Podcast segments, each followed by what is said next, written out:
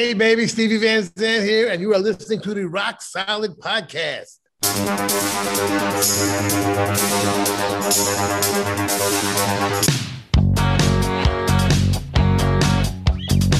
Make me a deal and make it good for me. I won't get full of myself, I can't afford to be. This is small town music, this is big town music. He's ahead of his time, you know, but he can't use it. Only he could prove it. Well, tomorrow's just a song away, a song away, a song away. Hey, everybody, welcome to Rock Solid, the comedy podcast for all things music, both new and classic. I'm Pat Francis, and joining us today in the Zoom room is this guy. I don't even know how to describe him. He's a singer, songwriter, producer, an actor, a guitarist. Please welcome little Steven Van Zandt. How you doing, Steven? Pasquale, how are you? I'm good.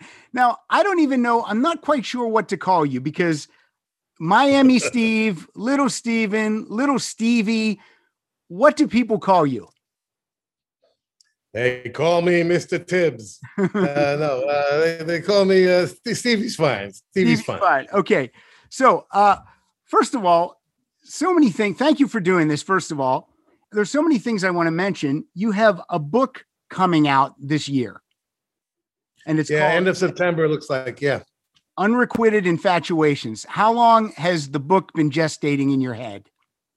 I tried it about 10 years ago, uh, 10, 12 years ago, and um, it just wasn't the right time.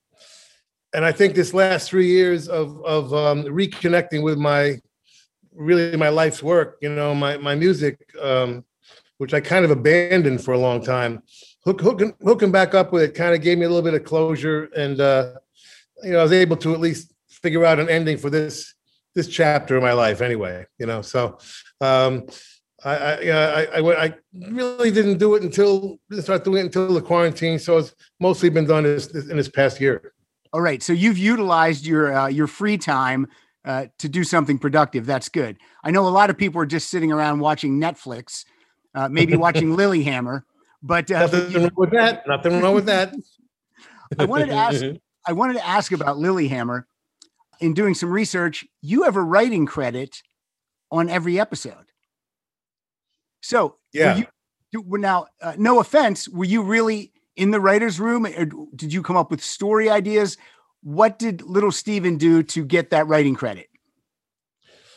The, the two creators, um, uh, Anne and Eilif uh, and I worked for uh, oh, about a year before before we um, before we shot it, figuring out all the plot lines and the characters and uh, and uh, the basic premise, which was which was tricky. You know how much how much English should there be in it? Um, we were really one big experiment um, which you know you got to give Netflix a lot of credit for making us their first show, man. Yeah. You know, a a show with mostly subtitles, very ballsy thing to do. Um, so we had, we, you know, we're trying to figure out. We, we wanted to make the Norwegian audience happy because it was a local Norwegian show. Right. Uh, but at the same time, um, you know, Eilif and Anne really wanted to have the first ever uh, Norwegian international show, you know, and of course that's what I wanted too. So, so we, we had a, you know, we, did a lot of, uh, a lot of, a lot of guessing, you know. Uh, Yeah. I think success is basically a thousand good guesses, and uh, so that was the equivalent of the writers' room, if you will. Right. Uh, you know, there was no writers' room really, and and and then um, um, they wanted to do first drafts uh, most of the time. I, I did first drafts on the last episodes of each of each season. Uh, basically, would you know I, they would write it, and I I would rewrite some things and go back to them. We pass it back and forth, you know, because they wanted you know they wanted my dialogue to be realistic. So you know I I, I kind of I probably wrote or rewrote most of what I said, what comes out of my mouth, you know, and other things too. You know, we we we um, but uh, they they did most of the first drafts, but we we discussed every single every every every single moment of it, and um, had to had to measure how funny should it be, you know, because they're basically comedy writers, but I didn't want to do a straight ahead comedy. You know, Right. it had to be a little bit more of a dramedy, as it's called. You know, uh, certainly with some humor, but you know, I didn't want anybody trying to be funny. You know, the humor had to come from circumstance. It had to come from the character. And so, um, you know, we we had to we had to keep an eye on that the whole time. And yeah, that's uh, tricky. so, so, you know, yeah, it really it really was. You know. Okay, cool. Because sometimes, you know, sometimes when a, a celebrity uh, gets their name on something like that, they can negotiate for writing credit and producer credit. So I'm really happy to know that you were hands on, you know, with dialogue and everything. That's cool. So Oh, excellent. yeah, yeah, yeah, yeah. I even I even directed the final episode. Yeah, see, that's amazing. You basically learned acting on the job, right? Because Right, you right. you were you were thrust into the Sopranos. Could you tell us how that came to be? How did little Steven go from uh, rock and roller to actor? Uh, it was just a, you know one of those silly Hollywood stories of uh, I was inducting the rock the Rascals in the Rock and Roll Hall of Fame. It happened to be the first time it was ever broadcast. Uh, you know, the Hall of Fame used to be a, a private ceremony, Right. and David Chase, the creator of Sopranos, happened to be watching. Uh, simple as that. You you know, clicking around with the clicker, and he and he stopped on the channel that I was on and uh, heard my little three minute intro, and um, called up. Said, you know, I want to have some new faces in this TV show I'm doing. You know, do you? And I want you to be in it. You know. And I was like, man, well, I'd like to be in it, Dave, but I'm I'm not an actor, man. You know. Sorry, you know. Right. And he was like, "No, no, you're you're you're an actor. You you just don't know it yet, you know." So, um, I, I went down there and uh, you know, and, and we ended up we ended up doing it, you know. How how nervous are you the first day of shooting? You were with, you know, all these Well, heavyweights in acting. Yeah. David Chase. Yeah, it, it was a trip. It was a trip. Um, but I, I I I had written a bio of my character, you know, and I had um, created a character from the outside in. So I, you know, I felt if I could look in the mirror Mhm. and see this guy, then I could be this guy. And in the bio, uh, the guy was fearless. So um, you know, I basically came out of the trailer looking like that guy, and um, and so you know, I acted like that guy, A- a- and I was, you know, because I, I couldn't have, I couldn't have done it, you know, as little Steven, you know, I couldn't have done it looking like me. But uh, as long as you know, I, but being this other guy, you know, I, I just assumed another character, and and that character had no fear, so that's how we did it, you know. So you you build this from the outside in, and then once you get the costume and the and the wig on and everything, you're the guy. Yeah, yeah, and and, and you know, and uh, don't fuck with him, you know, because 'cause he's a dangerous guy. That's right. you know. So you just continue to get offered little acting things here and there. You were in The Irishman. You played Jerry Vale. Yeah, yeah, that was a thrill to, uh, you know, a, a lifelong dream to work with Scorsese. You know, uh, we run into each other every couple of years, and uh, you know, um, and it was just one of those things that um, I, I I I loved the book when it came out. I- I, didn't know he was going to do the movie, so Right. it, it turned out to be one of my favorite one of my favorite mob books I've ever read. So I, I said to everybody, you know, I said to my agents and everybody, I said, you know, if I'm ever in one movie, I want it to be this one, you know. And uh, at the last minute, um, you know, most of most of the big parts were taken Right. by terrific, terrific actors. Every every great actor in the world is in Yeah. Some thing. guys we've heard of before, I think. so you know, uh, the one thing left, you know, uh, was Jerry Jerry Vale, who, um, if he lived, you know, he would he would have been in it. He would have been in it, of course, himself. But Right. uh, so, so I, you know, so I, I was able to do that. Just that little cameo, even that, that few seconds on screen was was a thrill for me, and uh, I was happy to I was happy to do it. You know. Well, I I was excited when I saw it because I was like, hold, wait a minute, hold on a second. I know who that guy is. So very cool. I- I loved it. One more thing about acting uh, compared to uh, you didn't know you were going to talk about acting this much, probably, Steven. No, I don't care. I don't talk about anything you want, man. I, I got no agenda. What gives you more of a thrill, stepping on to a sound stage for the first day of filming, or stepping on to the stage to do a rock and roll show? Well, but you know, both those things are fun. Um, you know, performing is fun, and, and um, it's it's what the audience you know knows you as you know you know? Yeah. um but for, for me those things are like icing on the cake and they're not really the cake for me. For me the, the- you know the real my identity is really as a writer producer. You know that's how i see myself you know? Um so that that's the stuff i get off on. I get off on you know writing songs writing tv uh you know uh, right, creating events. You know, I, I wrote a Broadway show uh, that we did. You know, uh, producing TV, producing movies, producing you know whatever, uh, cre- creating the creating the creative part. Yeah. You know, the, the creating something from nothing is what I get off on the most.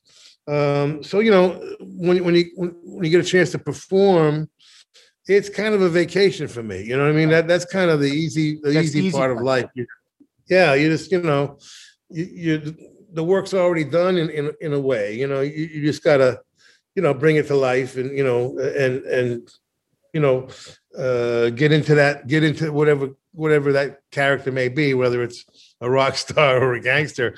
Uh, you know, you, you know you find that part of yourself that is that you know, because we're all rock stars and gangsters Right. inside, you know. So you find that that whatever's appropriate for that particular gig, and you and you be that, you know.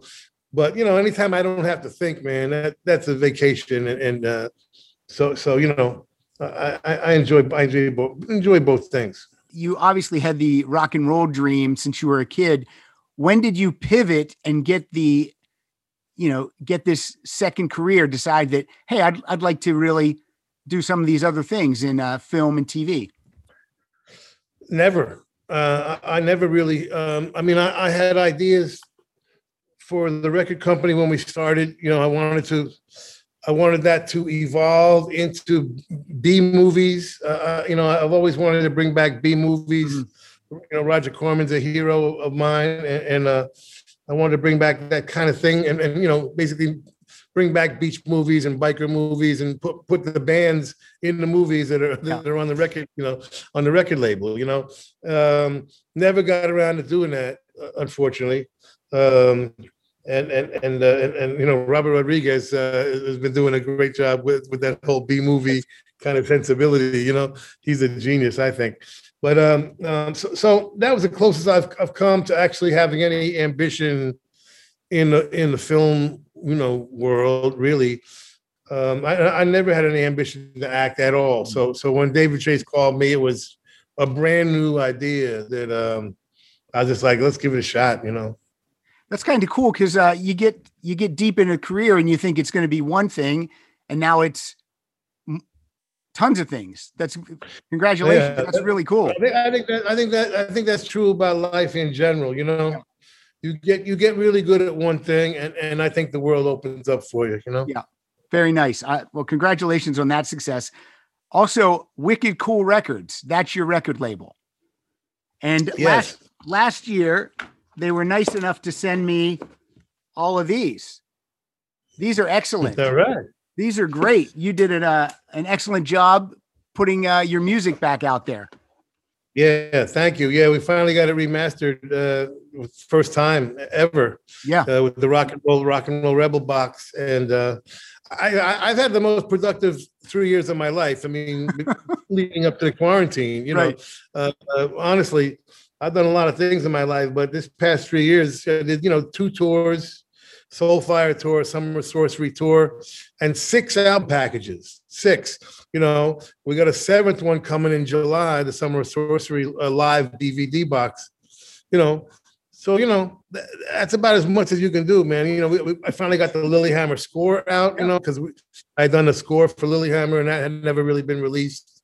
So I got that out, got the old stuff remastered, two new records, you know, this new, um, you know, uh, Macca to Mecca, which is a, it, it, it's it's part of the Soulfire box oh. now, but if people who have the Soulfire box can get this thing separately, it's a Beatles tribute that we did as part of the Soulfire tour, you know but that was a it was just a wonderful three years and you know good timing because I got that done right before the quarantine hit and, and we even got the, a new E Street Band record done Yeah. just yeah. before Letter, you yep, know, letter to you. It's fantastic. you know,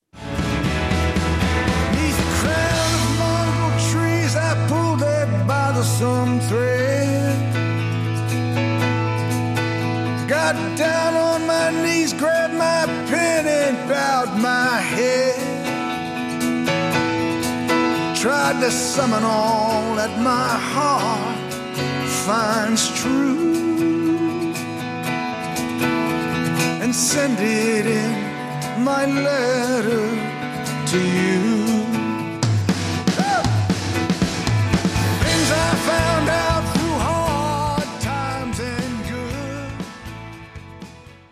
Yeah, that that's waiting to be that's waiting to be toured hopefully someday. Um, you know, so so a lot of a lot of good work got done in those in that in that pre leading up to the quarantine. So I didn't mind being home for a year, man. You know, No. it's okay with me. Yeah. Look, a lot of times people are like, I don't have time to do all these things on my list. You have been checking things off your list uh, constantly. Terrific. Yeah, yeah, yeah, and, and and and it's been busier than ever. I mean, you know, the, the first few weeks of the quarantine were nice because you know Yeah, everybody was in like a state of shock. You know, Right. you know, uh, but then soon, you know, uh, you start doing lots of things, and, and not not just writing a book, but my my record company. You know, I got I don't know how many artists got signed now. I must have a dozen. So they're sending me demos all the time. You know, check out songs, check out mixes. You know, check out you know the recording. Uh, you know, we got the the music history curriculum online, which was which was really good timing to have it online Yeah. because the perfect. teachers were able to use that. Yeah, we got over 250 lessons online, and it's all free for teachers. So they've been using that. You know, over 40,000 teachers have registered. Uh, so that that was that was good timing to have that thing online. Most of my DJs of both my stations on Sirius Satellite actually work from home already, so we didn't have to make many, many changes for the Yeah. quarantine. Not too much but- of a pivot. you on know, but, but you had to make some, you know, so we had to take care of some of that. And the radio, of course, with the radio show every week, you know, I got to listen to lots of records because we picked one coolest song in the world this week every Right. week. And uh, you know, so there was plenty to do. You know, it got it got very busy very quickly. Who are a couple of the new artists coming out on Wicked Cool Records that we should uh we should pay attention to? I mean, we should pay attention to all of them, but who's uh who's really got you excited? Um, you know, w- the- the- we got so many. I, I hate, I hate the, I hate the, you know. Okay, I understand. I get it. It's like but- uh, you know, uh, I'm trying to think of the new the new stuff that's coming. Um, Cocktail Slippers have a new album coming that's going to be really excellent. Uh, we just released uh, Marc Ribler's new album. He's my my music director from the Disciples of Soul, okay. and uh, he- he's been you know he's been writing and, and recording for years. But uh, I think this album is is finally you know really captures uh, his talent. So so Marc Ribler's new one, Cocktail Slippers is coming. Uh, what's out right now? Um, I think Jesse Malin may have a new, a Oh, new one out. I you love? Jesse. He's been on the show. I love him. Yeah, and he's he's doing great. We actually got him on the charts last year. I mean, I couldn't believe it. You know, uh, the real charts, like like the real like like Billboard. That's know? when the rec- that's when you know that you're doing your job. The record label's doing its job if it gets the guy in the No, chart. it was it was it was scary, man. It was freaky, you know. Uh who else? I don't know. We got so many so many great artists. We really do. Uh, you know, uh Ryan Hamilton and and and, and, the Har- Harlequin Ghost. Uh I don't know. Um so many. We got uh, you know, there's a lot. There's a lot happening. we talked a little bit about the Rock and Roll Hall of Fame earlier because that's where David Chase saw you. Uh, you finally got inducted, class of 2014, as a member of the E Street Band. Uh, how exciting was that for you?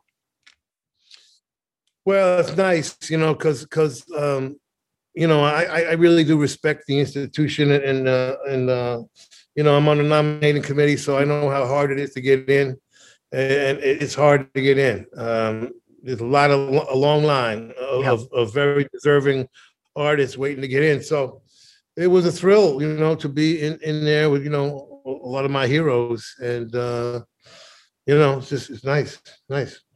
And let me ask you this might be another one of those tough questions. If you were given a golden ticket, with that golden ticket, you can put someone in the Rock and Roll Hall of Fame right now.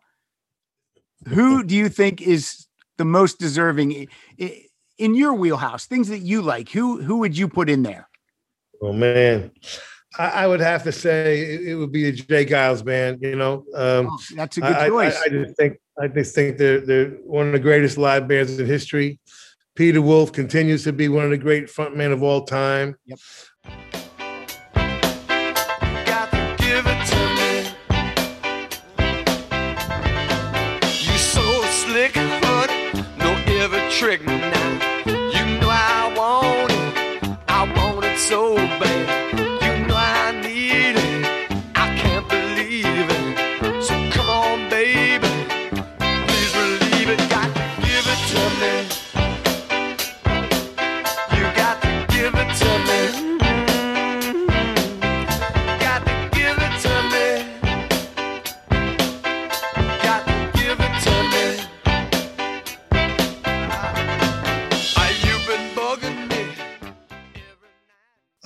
Um, you know, they did 10 or 11 or 12 just solid rocking albums, uh, uh, keeping keeping the blues alive. Uh, Yeah. You know, um, they picked up, you know, they kind of picked up the blues flag, you know, from Paul Butterfield Blues Band. You know, um, and there weren't many people playing blues in those days. Keep No. in mind, you know. nope. You know, we had you know Butterfield here. We had John Mayall in England, who who also deserves to be in.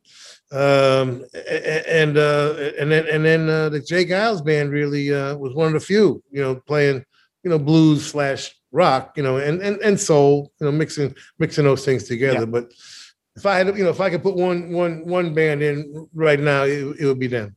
Wow, that's a great. I, I love. I mean that that choice did not disappoint. That's fantastic. That's a great one. Have they have they been on the ballot yet?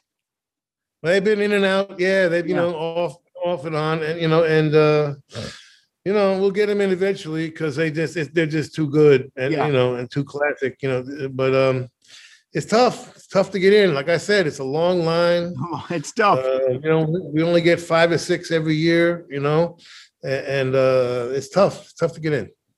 I want to go way way back now to uh, 1976 with your work with Southside Johnny and the Asbury Jukes. Sweeter than honey,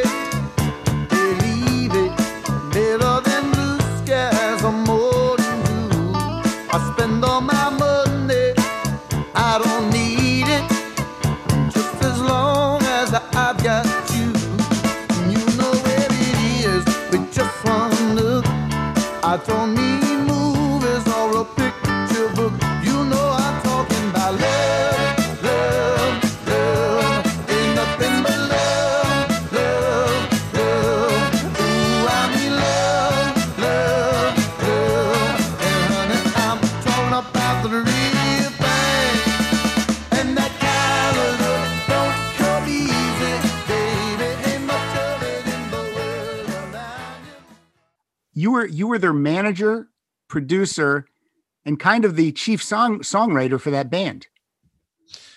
Yeah, yeah. At a young and- age. me and John- well, yeah, it was the first thing. I it was the first real entry into the business. You know, for me, you know, uh, uh, first thing I produced.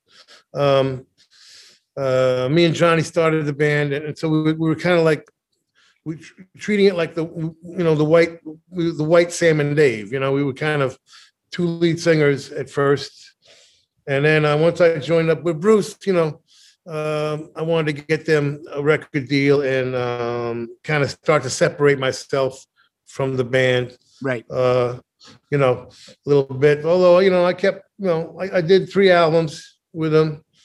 And, um, you know, sang, some- sang some harmony on those records and played, played a few solos. And uh, wrote, wrote most of the stuff on those first three albums um, that, that were originals. Yeah. And, uh, and then, and then took a break and then we did the we did we did a reunion record uh, years later in the early '90s called "Better Days," which uh, was one of one of the best ones. Um, You, Johnny, and Bruce sing a song together on that album. yes, yeah, yeah. I wrote a song about about uh, us being in Asbury Park in in the late '60s, and uh, yeah, very very proud of that actually.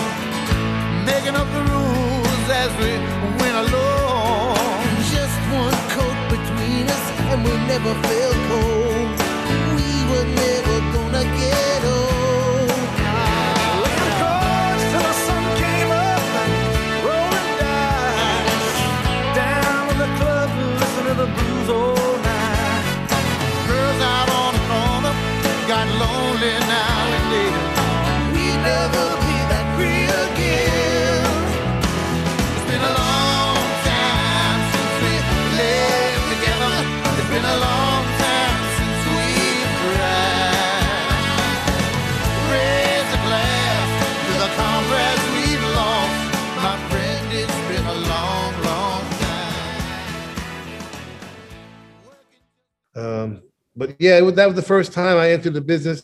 That was the first song I ever wrote that I liked. Was Yeah. was I don't want to go home, which was the first song on the album and and and the, and the name of the album. Oh, I know that it's getting late, but I don't wanna go home.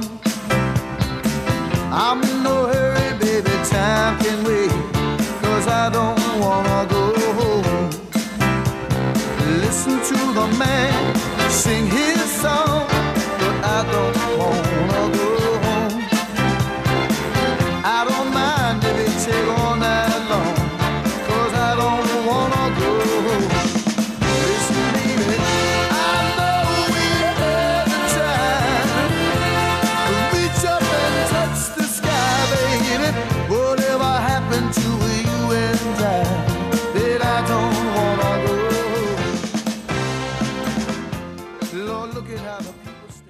Ronnie Spector's on that first album too. Yeah, yeah. I had I had just come off what they call the oldie circuit, okay, which was a very bizarre moment in time. Uh, around 1973, there suddenly was a rush of nostalgia about the 50s and early 60s, and it was it was it was a, tra- a tragic story, really, because the British invasion that came in '64, you know, Beatles, Stones, Who, Kinks, Yardbirds, all of those groups that came in, in that first year, first year and a half of the British invasion, had the un, unintended consequence of of putting all of their heroes out of work. So, all- so the entire, all the pioneers of rock and roll, suddenly in the, in their prime of their lives, some of them, you know, in their 30s, early 40s, were suddenly put out to pasture. You know, it was just a real unfortunate moment in our in our history. You know, um, and they and they were relegated to this thing called the oldies circuit, even though they're in their 30s. You know, Yeah. suddenly they're old. You know, and they hated that term. You know, anyway, I ended up doing it um, just by circumstance. Long story. It's in the book. You'll read it later. Okay, cool. But but, uh, uh, but basically, I, I ended up being one, the backup band for a group called the Dovels, and then and then later with Dion. So I got a chance to meet all these people, and they were just great. You know, they're they're they're, a different level of quality. Okay, I mean, I could say that and generalize uh, very comfortably. You know, the the '50s guys and early '60s guys uh, and and ladies, just another level of quality. Okay, because they, had to be. Things didn't get fixed in those days. You know, you sang it live, and you had to be in tune, and you had to sing the right thing, and you had to be great every Yeah. single time. You know, and, and so and so when, as soon as I got in the studio, uh, I felt like you know I want to I want to remind people I want to I want to show some gratitude first of all uh, to these to these pioneers, but also I want to show people that they're still great, you know, and, and they shouldn't be just you know tossed away. So yeah, we got Ronnie Spector out of retirement, and we got Lee Dorsey out of retirement. The, for the second album, this time it's for real. We reunited the Coasters. After the music had stopped, I still heard it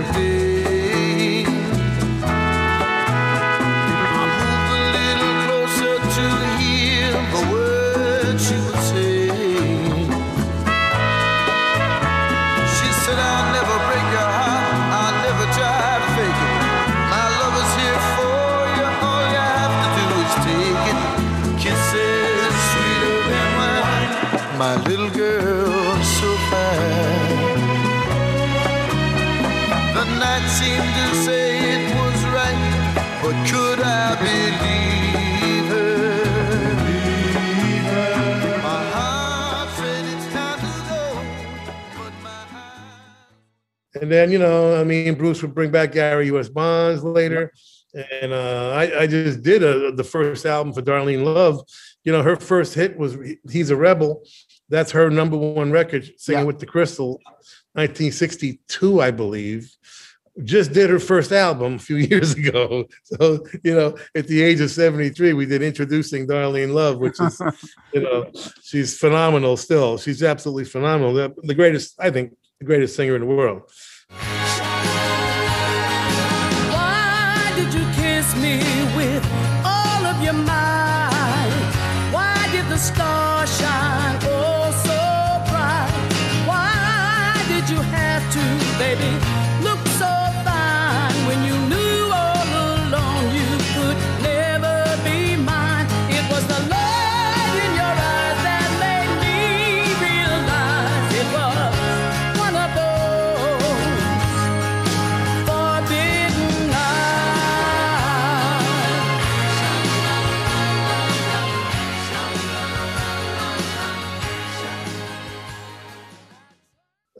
um, you know, so I, I, you know, every opportunity I got, you know, I, I would, I would try and remind people that these pioneers are still around and they're still great, you know, and, and hire them. And, and, you know, they, they give a very entertaining show, you know, because they're real pros, Yeah. you know? Uh, and, and so, you know, that was, that was the whole, the whole idea. And, and Southside uh, agreed with that. And we had a terrific record company guy, a very unique man named Steve Popovich, who um, also went along with these crazy ideas that no one else on earth would have gone along with. So, Yeah, because in you know Top 76, 76, 77, you guys want to bring the Satins in. I mean, a lot of record companies would be like, "What are we doing here?" I thought we were making, uh, you know, exactly. some current rock and roll. Yeah, yeah. I mean, it was a weird thing to do, and we and we do a, a doo wop song on that on that on this time it's for real called First Night. Baby, baby,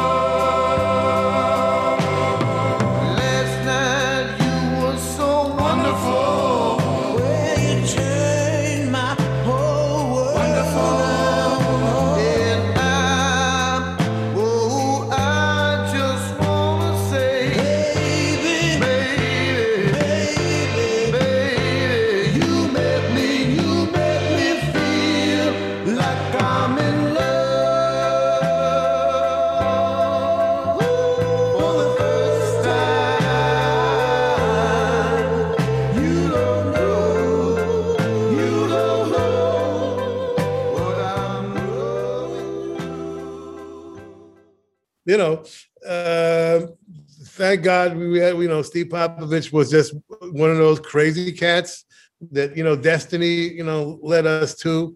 Uh, Bruce introduced me to him and um, and said he's the guy for you. And man, he, he was so right. You know, we miss him. We miss him a lot. Well, I wanted to ask about these uh, artists because I know that you love that music, and uh, it must have been a kick for you to work with them and to get them work and to bring them back, you know, to the to the mainstream. Definitely, definitely, and and, you know, I had I, I, I the biggest surprise for me was was Gary U.S. Bonds because Bruce had that idea, you know, and I'm I'm looking at all the great singers that are still still around. I'm like, you know, Wilson Pickett and, and Benny King, and you know, and I'm like, you, you sure Gary U.S. Bonds? You know, I, you know, I didn't really understand that, you know, because you know his records were, were great, but they're party records and Right, right. you know, it's not like it literally made in the garage, you know. Uh, and, and and man, was I fool? We got in the studio with Gary U.S. Bond. Turns out to be one of the greatest soul singers of all time, man. Uh, and we made the first album and actually had a hit from it, which was incredible. Here she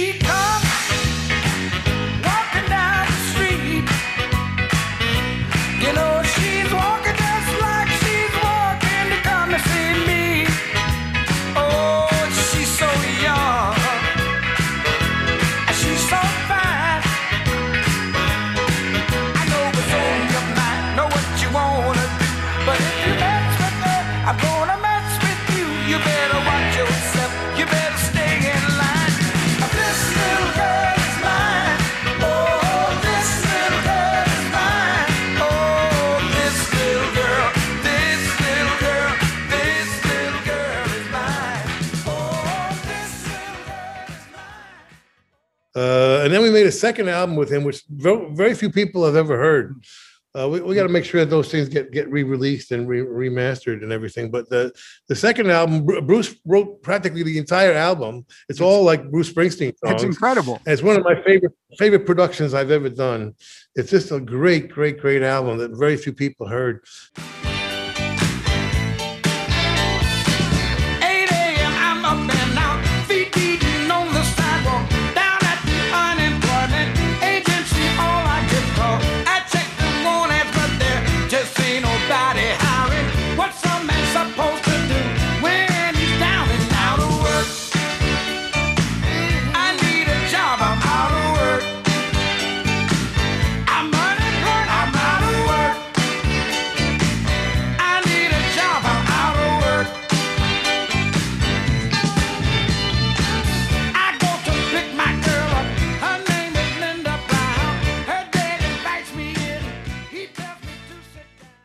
So we did, you know, two albums with Gary, and I and I even did a track for a third album that Gus started called "Standing in the Line of Fire." Um, and, but he had a whole second career from that, which was great. The only reason I know of Gary U.S. Bonds is because of the work that you guys did with him. You know, I was, Oh, uh, there you know, you know, uh, late teens uh, when those records came out that you guys did. So thank you. I, I pre- you know, it's always it's always great to be introduced to these. I mean, there's so much music. You know what I mean? It's uh, it's it's not possible to know it all, but when you do find something that you know and you love, it's it's great. It's like a gift. Across America, BP supports more than 275,000 jobs to keep energy flowing. Jobs like building grid scale solar energy in Ohio and producing gas with fewer operational emissions in Texas. It's and, not or. See what doing both means for energy nationwide at bp.com slash investing in America. let me talk about some Bruce era stuff. Was was Darkness on the Edge of Town? Was that like the first album that you were fully involved with with Bruce? Yes, I, I, I I've been I visited uh, the the Born to Run sessions. Yeah. just you know as as as a friend hanging out. But yeah, Darkness was the first. Uh, yes, I did full time.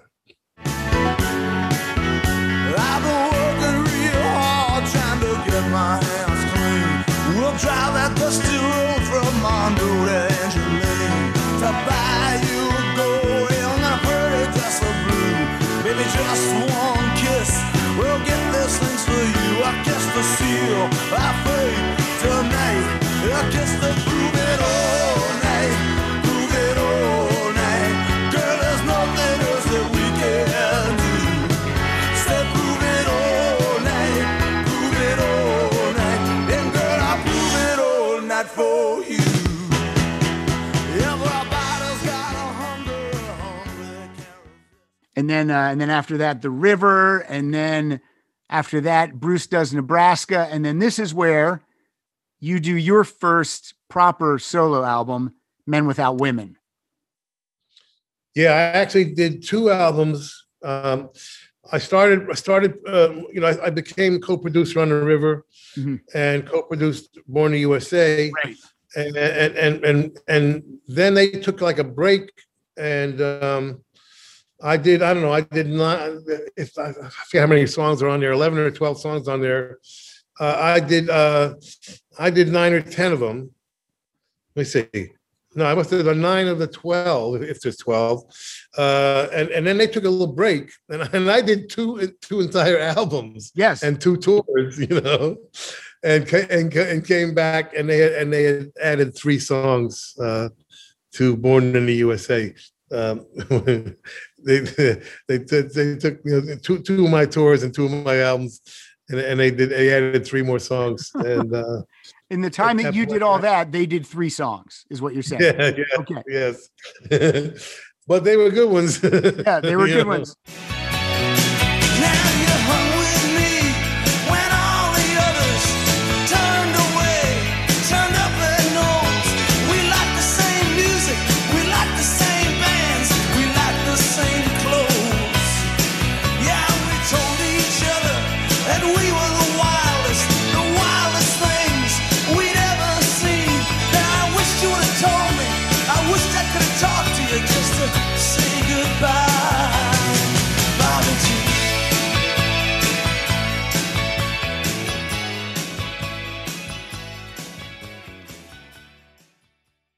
Now- I can remember seeing, uh, I think, Forever, the video for Forever on MTV, and I immediately loved it. It was so, the band looks so cool. Who's, uh, I don't know how to say his name, the the Mohawk guy from the Jean- plasma.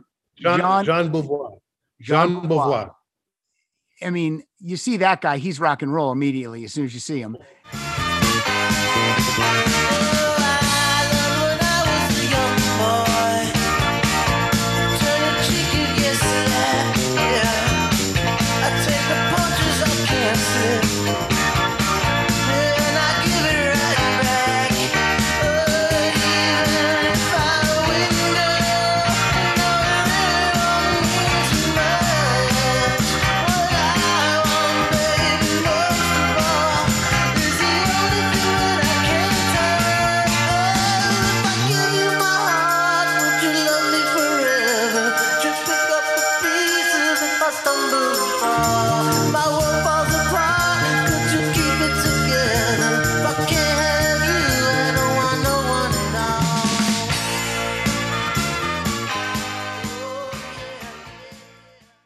And uh, yeah, I I just love Men Without Women.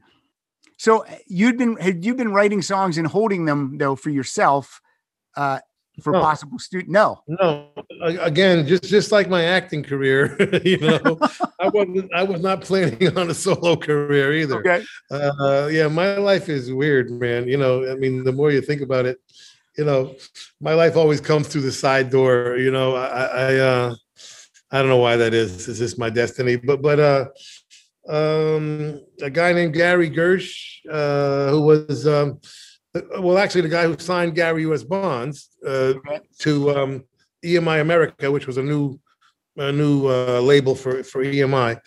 Um, he said, you know, uh, why don't you do a solo record? You know, um, which I never really uh, had any uh, really any thoughts of doing. Yeah.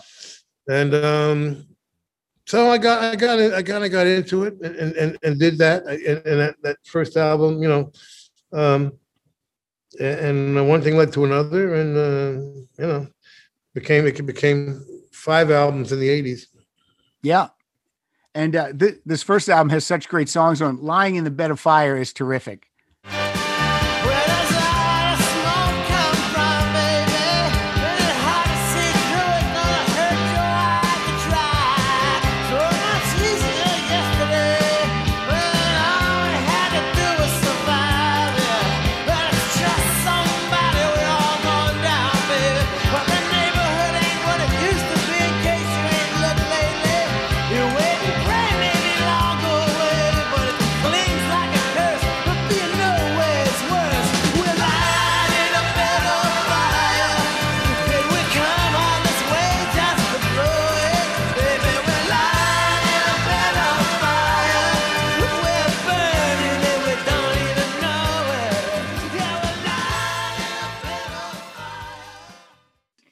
Thank you. I, I, had, I had gotten into, you know, politics, um, you know, just accidentally again, like most of my life.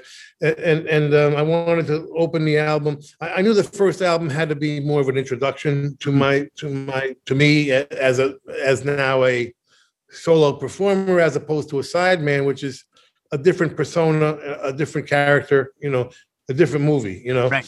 Uh, so, so I changed, you know, the name changed to, to Little Steven, and, and uh, just to separate the two things, and and um, and and I knew I, I had to identify myself on that first album, which I mostly did. It's, it's more of a personal album. I just, you know, I, I- I just uh, was about to get married uh, to my wife, so a lot, so a lot, a lot of the albums about Maureen. Uh, but I, but I decided I would open the album with a song that was going to be my real mission if I continued making records, Gotcha. which was going to be in a political in a political uh, vein, you know. So that first song, uh, "Lying in a Bed of Fire," talks about basically the theme that would run through most of my five albums in the '80s, uh, which was you know what happened to all the ideals of the '60s. We uh, we all talked about, you know. Uh, what happened? You know, uh, you know, we were going to change the world. What happened? Where, you know, where, where those ideals go? Where, where do all those great, those great ideas and and a wonderful passion and, and emotions and and grandiose sort of you know uh, fantasies about about a brand new world, man. You know what happened. Uh, so that you know that was that asked that question and and and would and of course the next the next four albums would be very specifically political. and to use your creative voice, you know, to get thoughts and ideas out there, it's just as important as just making, you know, fun rock and roll albums. I mean, it, it might, it's probably Oh, more. yeah. Well, at the, at the time, you know, uh, growing up in the Renaissance, and I, I call that period the Renaissance, you know, from, I don't know, around, around 20, 25 years from, from the early 50s to the mid 70s, you know, it was really, it really was a Renaissance period. And, um, and, and you had to have a very, a very specific, uh, unique identity, uh, you know. Uh, so I thought, you know, the world doesn't need love songs from a sideman, uh, you know. Mhm. Um, so you know, I got into politics. Maybe I'll I'll be the political guy. You know that that'll be my identity. You know, um, you know there were a lot of a lot of musicians um, getting involved in in, in issues uh, as far as protest. You know, and and and uh, doing concerts for various issues. You know, Jackson Browne did everything, man Yeah, you know, no Bonnie. Raitt, uh, Graham Nash, and John Hall, and you know, these cats. You know, I I would never, I could never work as hard as they work. But I, but but you know, but very few uh, people and very few songs actually were capturing that that kind of subject matter. You know, uh, you'd have one now, every now and then. You know, you'd have um, Buffalo Springfield for what it's worth. You know, Steve Sure. Stills. Uh, you'd have uh, Volunteers of America from Jefferson Airplane. You know, um, But you're going back to Uh, the 60s for these songs.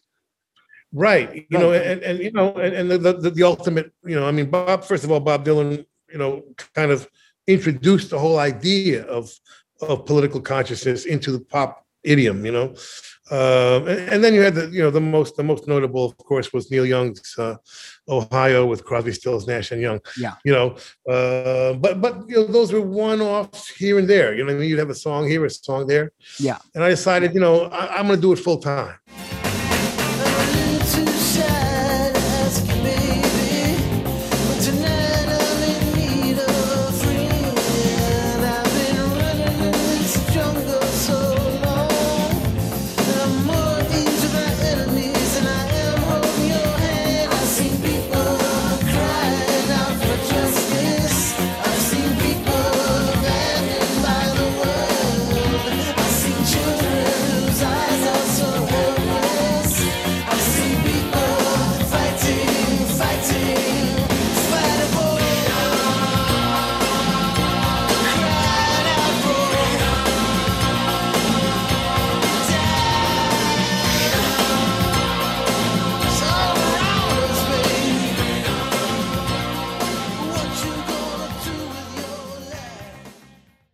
I'm Yeah, just you leaned do- into nothing but politics and be very extreme about it, uh, with the thought of making it a, a regular, normal part of our business rather Yeah. than something that has to be a special event, a special concert for an issue.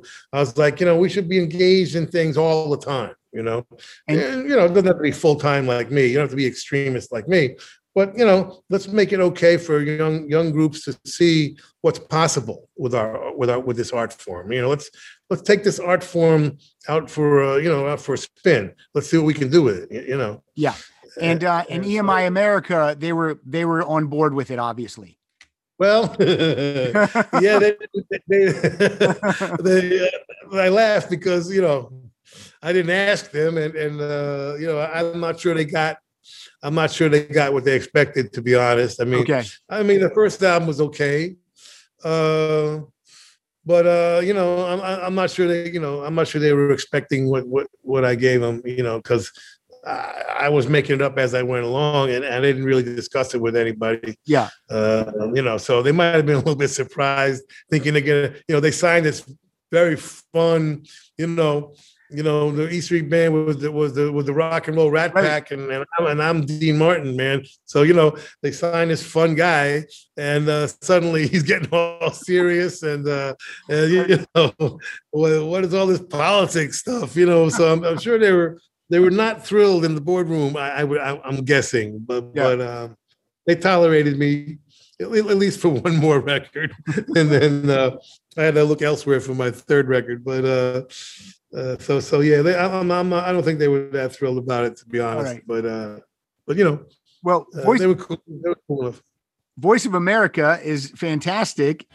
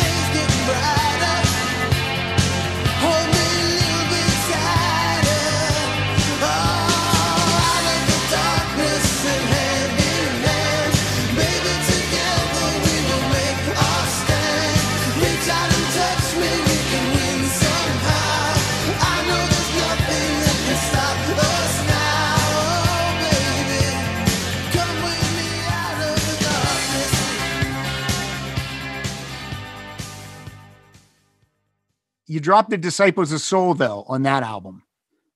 Name. Yeah, I, I, which um, you know, whatever. I, I mean, you know, I, I, I really, I, I probably shouldn't have done that. Probably just confusing, but um, uh, I, I- started to uh, wander away from soul music. Uh, Uh-huh.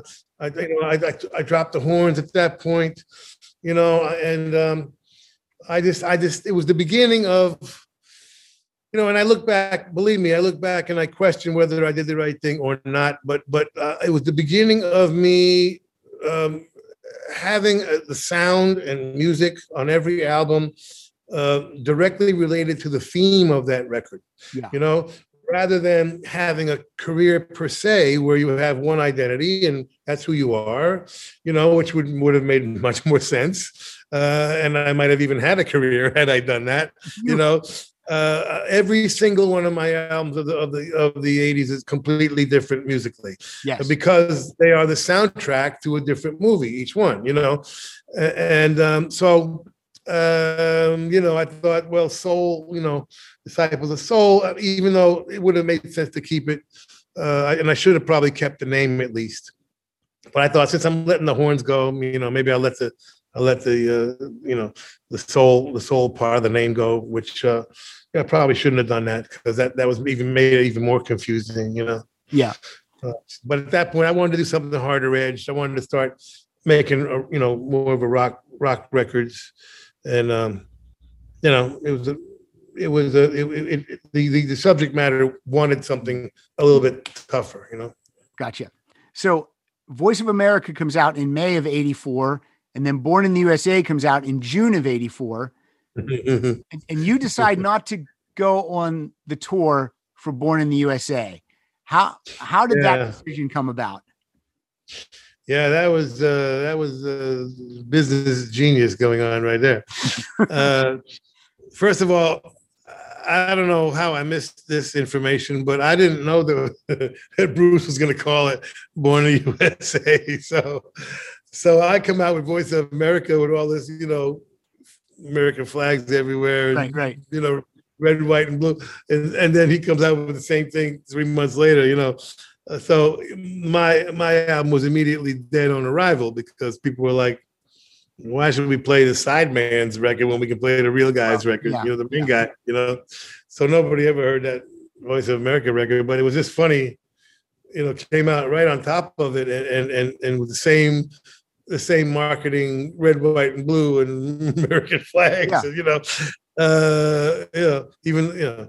Anyway, um, um, I decided to uh, pursue what I was doing, Mhm. you know, and um, you know, I kind of had awakened the artist uh, in me, which um, you know was, was had been pretty dormant. I mean, you know, other than the songwriter part of that, which which I had been exercising through the jukes you know, just I thought I felt it was time to, um, you know, to to to, to become to fully fully embrace the artist part of my my myself. You know, So, so was it an easy decision or a difficult decision to not tour with the E Street Band for that run? very difficult, very difficult, and uh, and looking back, I, I wish I, I you know I wish I could have stayed and and and accomplished what I accomplished by leaving.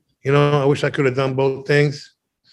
Because everything I accomplished and everything I know in the world, I learned after I left the E Street Band. Yeah. Um, but you know, looking back, you know, I, I wish I could have found a way to do both things, which is probably unrealistic, of course. Um, but it's a very difficult decision, and um, one I question, you know, oh, about every two three hours. well, you're back now, so all is good. But at the time, what was uh Well, what was Bruce's reaction? Was he was he upset? Did he try to talk you into yeah, staying? it was, it was, yeah, it was, it was disappointing, you know, because you know we felt like we were just on the verge of something really big. I mean, we had broken through with the river, which was a major, Yeah. the most important thing was break, breaking breaking through finally. Our fifth album it took five albums, It's crazy. you know, and and you know, but now there was momentum, you know, for this next one that was going to be even bigger, you know. So we were best friends, and you know, Bruce wanted me to share, you know, share that ex- that that experience with Yeah. him, you know. Sure. And so he, he was very disappointed that I left, and um, you know, and I and I and I, you know, like I say, I regret I regret leaving. Um, and I wish I could have figured out a way to do both. Yeah, they found a great, not a replacement, but uh, Nils comes in. He does great. And then when you come back, now the fans get all three guitarists. We get you, Bruce, and Nils, and it's fantastic.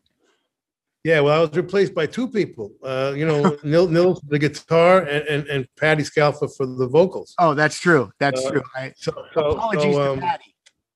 Yeah, no, no, because um, you know she she she comes and goes when she can because you know she's got other responsibilities uh, these days with you know with with with, with the kids and and stuff. Um, But but, um, but it was um you know so, so yeah it became a bigger it became a bigger band and then I came back in and um you know my role you know, it wasn't so much important it wasn't so important as the guitar player Mhm.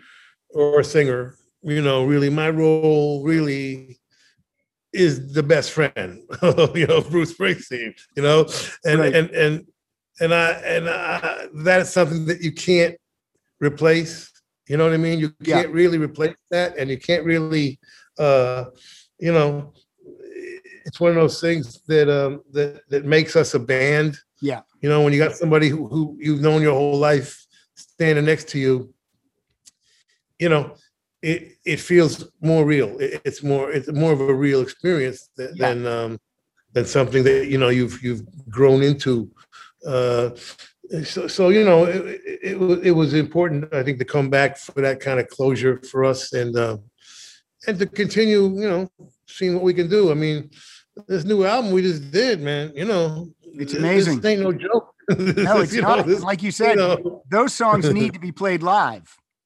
yeah They're yeah, begging I to mean, be played live. I hear the sound of your guitar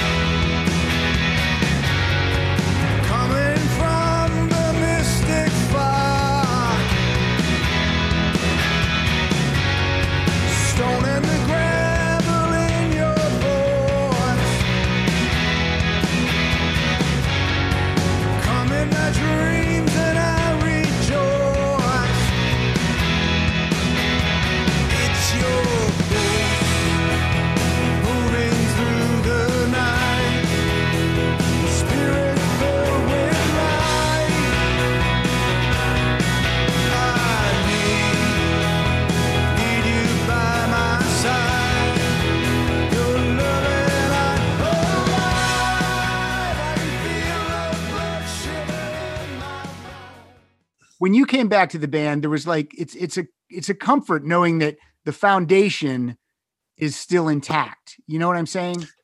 Yeah, yeah. There's the four. You got, you got the four originals. You know, still me, Gary, Max, and, and Roy. You know, Yeah. you know, four, four, four out of, out of you know, uh, and five counting Bruce, of course, but five out of the original seven. You know, uh, we, we lost Clarence and Danny along the way, but um, yeah. So we still have a, a rock solid connection to to the original the original band for sure. I, I mean, uh, it was a tricky, you know, tricky moment. Um, you know, uh, figuring out how to continue. Uh, you know, especially especially with Clarence. You know, but but uh, Jake Jake really was a was a was a godsend and, and uh, really um, helped make that transition. You know, it- Yeah, because he's family. He's you know, in, yeah, in yeah, ways. and that blood, that that that blood connection was yeah, very important at that moment. You know, so that was a, that was the way we were able to keep it E Street Band because without him, you know, you know, maybe it would have morphed into something else. It would have Yeah. morphed into some other, you know. the audience immediately accepted Jake because his last name Yeah. is Clemons. I mean, it's Yeah, it's true, but I mean, he obviously he has to be great, but immediately people are like, "This this is how it should be. This makes sense." yeah, yeah. I, I, I tell the whole story in the book because it was a, it, it's a tricky, very tricky moment, a very very tricky moment, and we um, you know, we we had to really spend some time thinking about it and talking about it because uh, you know, things are not inevitable. You know, you're not, you Yeah. know, you know, just you know, uh, continue automatically. You know, I think these things need need to be figured out.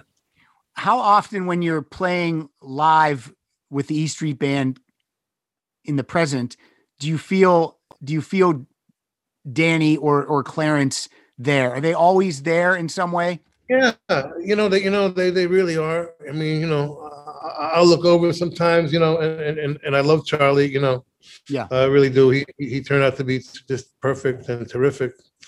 You know, but I, I you know, not thinking I'll, I'll, I'll, you know expect to see Danny sometimes. You know, uh, or Clarence, and uh, you know, yeah, and you, you have to remember. Oh yeah, you know. Uh, but their spirit uh, is very, very much there uh, with us. Um, we salute them every every night. That's right. I, I I was assuming that would be the way because they're just they're just embedded in the music. They're there. yeah, that's right.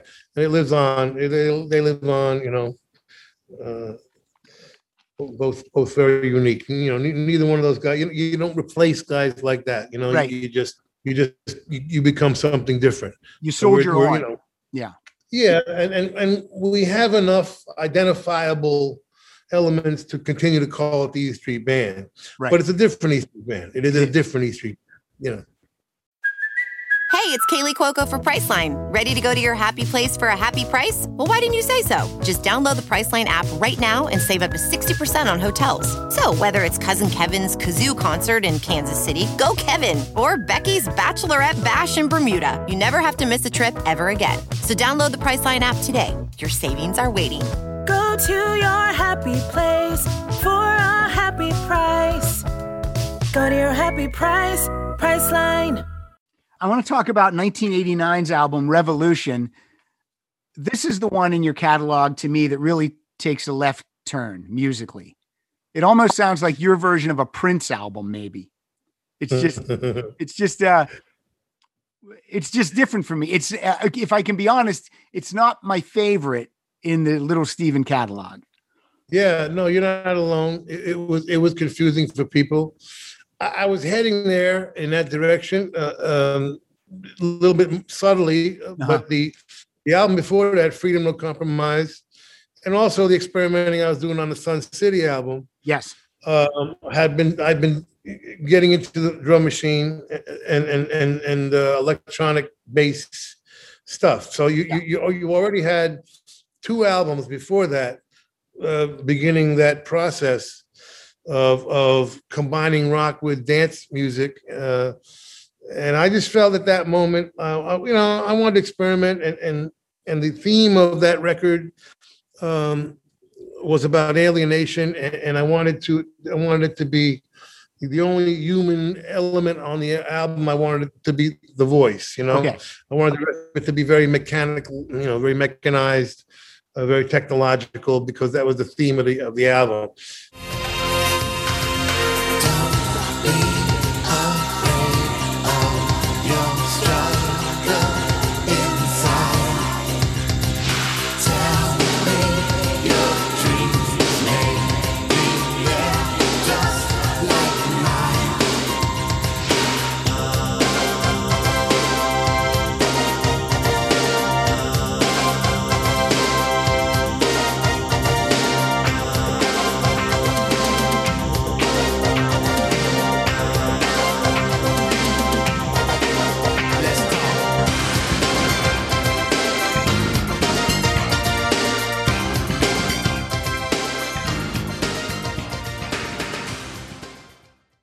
But yeah, it wasn't much, wasn't a whole lot of rock on there. I mean, there's a couple of solos, uh, obviously a couple of rock, you know, rock guitar solos, but mostly um, it's it's uh, it's it's funk. It's really deep, It really is, heavy yeah. funk. You know, and there's a little bit of Prince in there. There's George Clinton in there. There's a lot of Sly and Family Stone in there. Um, a lot of the, the rest of the, a lot of funk going on at, at the time Yeah. you know, and I was totally into it. Uh, a- and, um, you know, I was just like, you know, I'm not going to be afraid of this technology. Let me jump into it and, that's uh, and see what and see what see what happens. You know, uh, I was again, I was not thinking clearly uh, in terms of a career. You know, because um, it, it was very confusing for the fans. You know, you're not the only one. I mean, people, you know, are just starting to get into it now because Yeah. it sounds like Bruno Mars' next album. you know, Right. so, Right. you know, it's actually quite a high quality album. It's just not rock and roll. You know, Right. uh, and so, so you know, if you kind of go into into it with a different head frame of mind, you know, if you put Bruno Mars' name on the album, people would love it. You know, uh, but because it was me, you know, and I had this, they had this rock identity, which was really a leftover from the association with the E Street Band. Yeah. you know, mostly.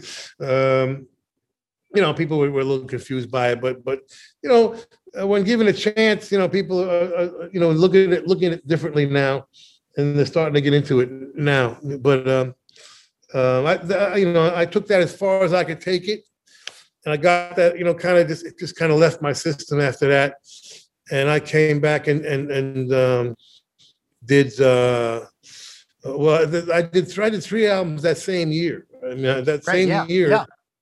I did the I did the Revolution tour, and I came back and wrote Born Again Savage, and and um, and this other album called The Lost Boys, which has never come out. Uh, I'll, I'll get that out one of these days. That's the only thing that left on the shelf. Well, let's talk about Um, Born Again Savage because this is it's like a power trio. You have a quite a rhythm section on this album. You got Adam Clayton from U2 and Mhm. Jason Bonham from well from everywhere. He's just played on so many things. How did you get Yeah. these guys involved? Yeah, I, uh, I, I just, you know, like I said, I got, I kind of got the whole modern world technology thing. It just kind of left my system after that, after Revolution, and suddenly I really, you know, and through through, through the years, you know, once you start becoming a front man, um, uh, you you start to, you know, your identity changes in your head, and Mhm. so I was playing less and less guitar as the as the decade went on, you know. Okay.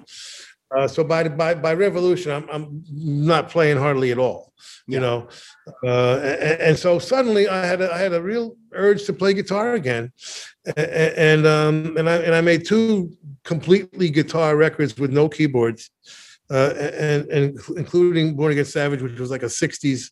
I- wanted to make a '60s hard rock record because I love I love that whole '60s hard rock thing from, you know, Cream and Jeff Beck group and Jimi Hendrix experience and and you know early Led Zeppelin and and uh, you know Bad Company and the Who and the Kinks, you know. So I wanted to make that album and um, uh, I demoed it and, and and and put it on the shelf and I'm I'm uh, we were doing a residency at, at a place called the Cat Club in Manhattan. It's no Okay. longer there. um, um, I had done a record with Michael Monroe, and we formed a new, a, a kind of a, a, a neo punk band called Demolition Twenty Three. Is that Michael Monroe from Hanoi Rocks? Yes. Wow. Yes. And and and and um, I, I got to re-release that record this year. It's a terrific album. Um, it was a real, it's a, but it's real punky, really Hmm. traditional punk. It's like a real Ramones and Pistols kind of Nice. punk. Perfect. And um, and yeah, it's one of my favorite records I've ever done. And um, uh, of course, we took it around the record companies, and they said punk is over, you know. And then like three years later, here comes Green Day and Offspring and all Right. of these modern punk, you know, groups. Anyway, um, we got to get that back out.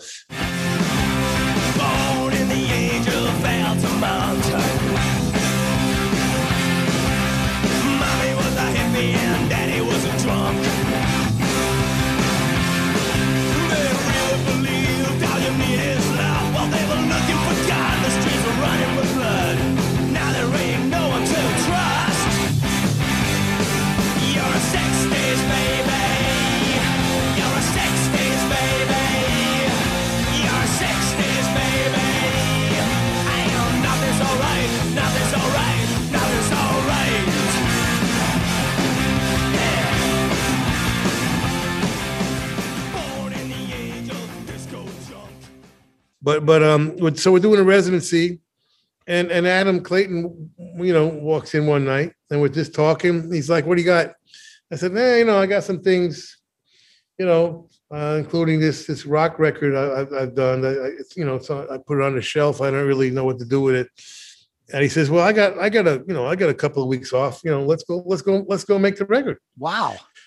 So yeah, I mean, it was literally Adam Clayton's enthusiasm that got that record made, and uh, we were like, well, you know, who'd be the perfect drummer? And um, I'm like, well, it's a real '60s hard rock record, so you know, uh, I bet you, I bet you, you know, John Bonham's son, Jason, would, would really understand this Yeah. stuff, you know. Perfect.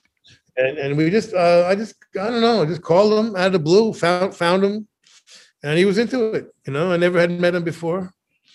Uh, you know, Adam I knew, but but uh, so so he came in and and we we knocked it off in about a week. We are the chosen ones, that's what they me. We've got the power, the money, the guns.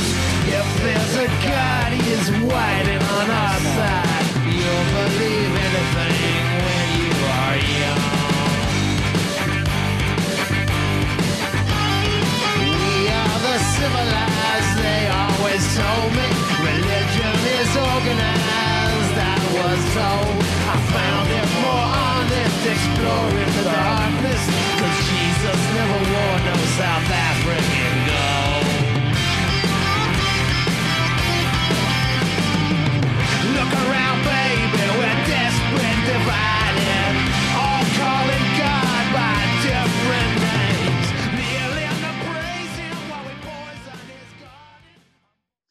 Three played live in the studio together. Well, I had them had them replace the parts. You know, Okay. uh, we, we did some things that way, but but um, a lot of it was replacing the parts I had. You know? Okay. Well, I mean, it, Um, thi- this album uh, it kicks ass. I mean, guns, drugs, and gasoline. I mean, this is a this is a. I love this record so much, and it's uh it's so different from Revolution. It's like you do a little bit of everything. It's it's it's pretty cool. I know I am pretty schizophrenic. It, it's true, uh, but but um, but I you know I, I don't I don't do it lightly. I mean you know when I make a funk record, it's going to be all the way funk. You know, and when I make a rock record, it's going to be all the way rock. It just so happened, you know, like I said, the, the technology, the modern technology thing, just went out of my system with that Revolution record. I was done.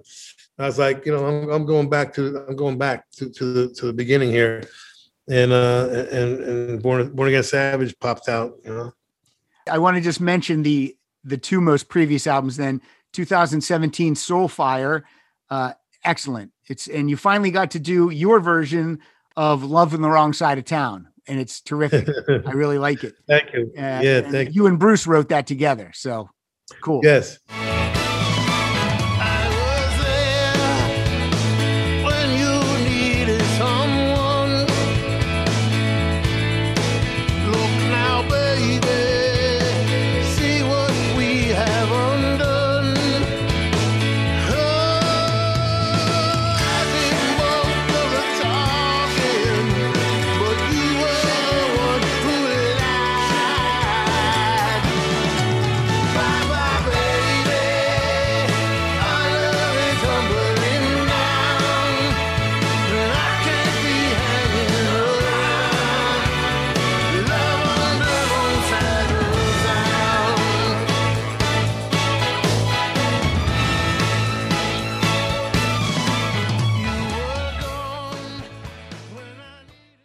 And then Yeah. uh 2019 Summer of Sorcery, you put the uh Disciples of Soul name back on the records on this record. And it's uh yeah, well, both, both yeah, Yeah. We returned to we returned to the original sound, Yeah. uh, and and you know, basic basic uh, instrumentation of, of my first solo album.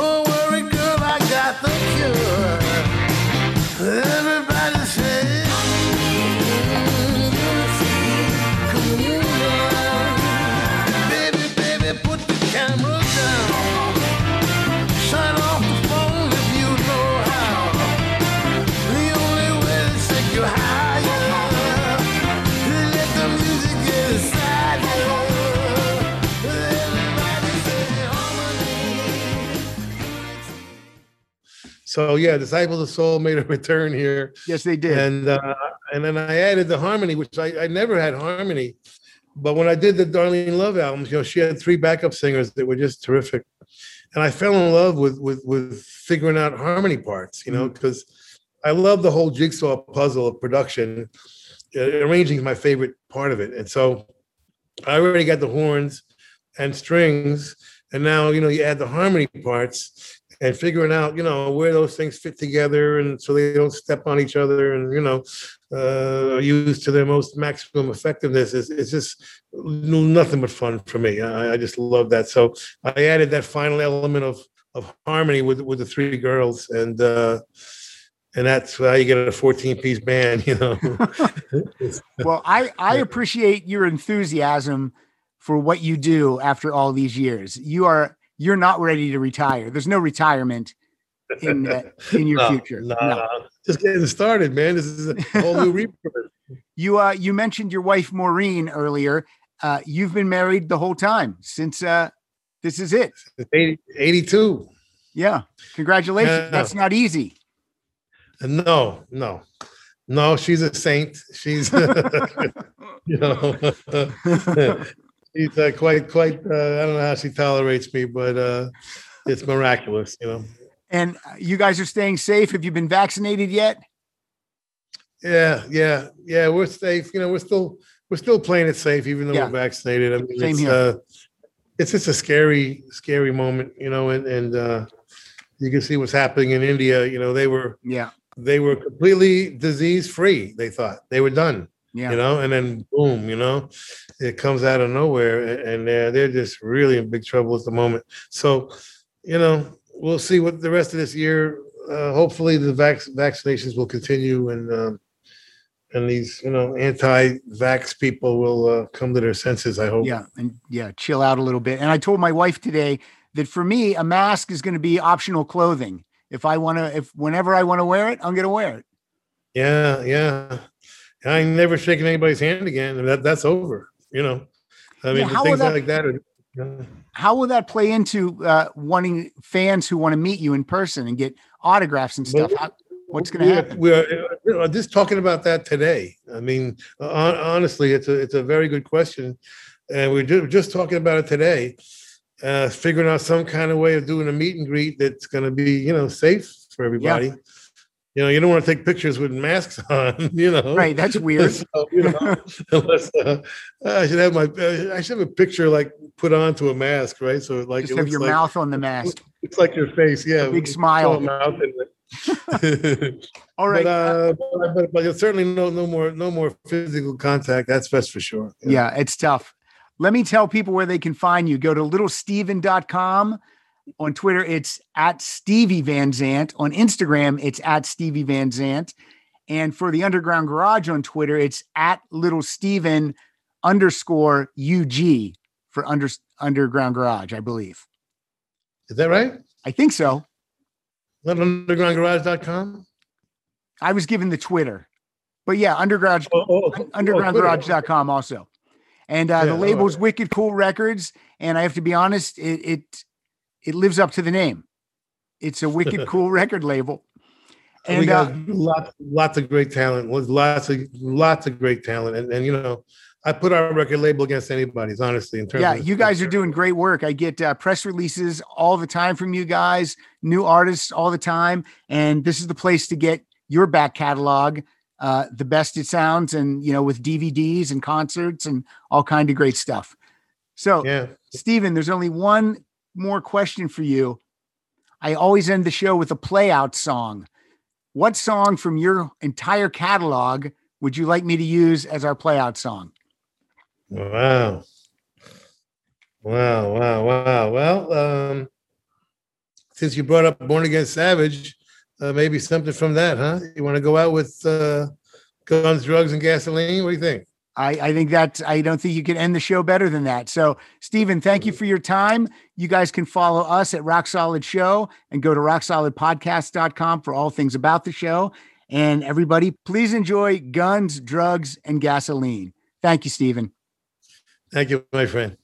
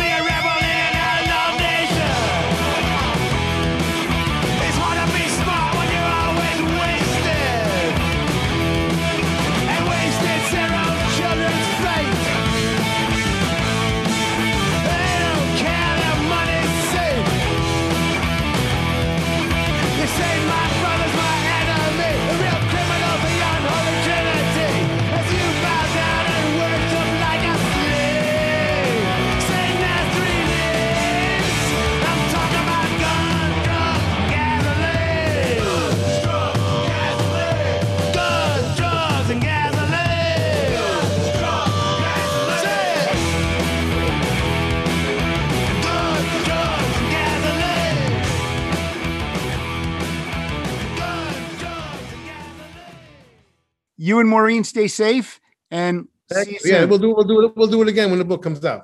that would be great. Thank you, Steven. Yeah, I want you, I want you to read it first. Uh, well, I definitely will.